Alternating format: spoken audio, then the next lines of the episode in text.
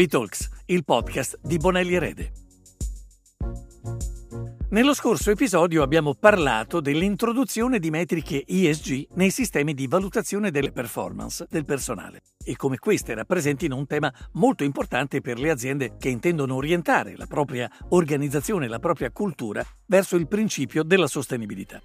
In questa nuova puntata, Giovanni Muzina, partner e membro del Focus Team Corporate Governance, insieme a Fabio Bianconi, Managing Director di Morrow Sodali, ci spiegheranno come le metriche ESG vengono materialmente incluse nelle politiche di remunerazione delle aziende.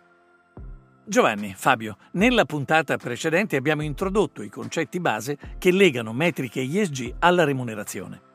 Ci spieghereste ora come questo approccio si integra materialmente nei sistemi di incentivazione del management? Attraverso l'incorporazione di obiettivi specifici legati all'ESG nei piani di incentivazione variabile, che può avvenire sia in piani annuali che di lungo termine, anzi più di recente vediamo spesso l'introduzione anche nell'ambito di piani di lungo termine che storicamente erano sempre un po' più legati a indicatori finanziari o di mercato.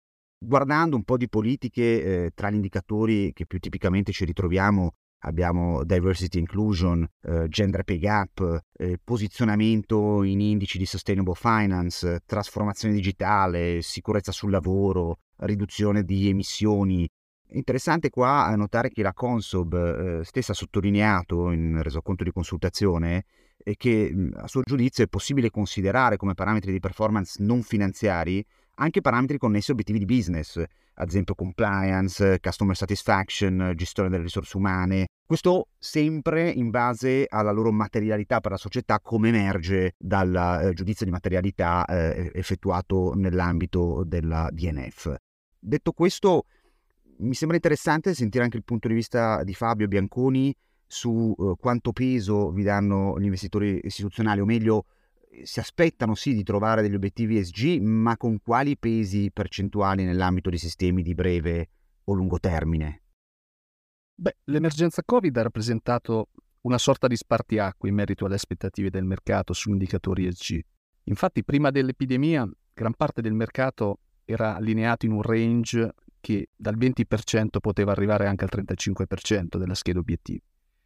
Ma le fasi più acute dell'emergenza hanno spinto numerose società ad ampliare sostanzialmente la portata degli indicatori di natura extrafinanziaria, spesso anche con metriche, diciamolo, difficilmente verificabili ex post, in quanto non materiali. Quindi nelle assemblee 2022 la risposta del mercato è stata poderosa. In numerose assemblee europee infatti sono stati contestati apertamente piani di incentivazione con uno sbilanciamento a favore degli obiettivi di natura non finanziaria, e da questo approccio è emerso per il 2023 una linea guida molto più selettiva rispetto alla costruzione degli obiettivi in generale ESG. E quindi oggi si ritiene che un posizionamento tra il 15 e il 25% sia consono effettivamente per la maggior parte degli investitori istituzionali. Ecco, non introdurre obiettivi ESG può essere pericoloso per le società quotate, e questo perché alcuni investitori istituzionali di matrice francese, tedesca e olandese applicano delle voting policy stringenti, e quindi l'assenza di questi obiettivi può di per sé determinare un voto negativo nei confronti non soltanto della politica ma anche della relazione e anche su eventuali piani di incentivazione. Quindi ad oggi quello che possiamo sicuramente dire è che per molti fondi è imprescindibile l'utilizzo di metriche allineate ai piani industriali e funzionali alla creazione di valore nel medio-lungo periodo. Giovanni, hai qualche indicazione o suggerimento, anche dal punto di vista contrattuale, su come inserire tali obiettivi nei piani di incentivazione? Beh, se parliamo di individuazione dei KPI, non c'è una regola che è buona per tutti, ci sono indicazioni di metodo, bisognerà individuare degli obiettivi che siano strettamente interconnessi con i piani strategici, il settore di riferimento e soprattutto con quello che emerge dall'analisi di materialità di cui parlavamo prima. Dal punto di vista poi tecnico-giuridico, grandissima attenzione, a mio giudizio, va prestata alla predeterminazione di obiettivi chiari e misurabili, per due ragioni. Primo, perché questo risponde a raccomandazioni e norme in materia. Dopodiché, ordini di ragione contrattuale, l'oggetto del contratto deve essere determinato o determinabile, ma non solo perché lo dice il codice civile, indicazione di obiettivi troppo generici può portare a criticità anche nel rapporto con il management. Diviene più difficile stabilire in maniera chiara, certa, se l'obiettivo è stato superato o meno, in che misura, e quindi puoi anche spiegare al manager come è stato determinato il suo bonus.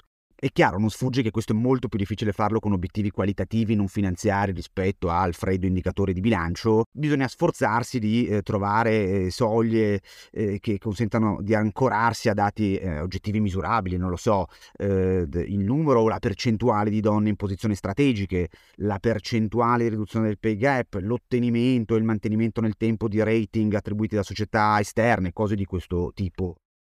Per concludere, una domanda per te, Fabio. Qual è l'approccio delle società quotate italiane rispetto a tali tematiche?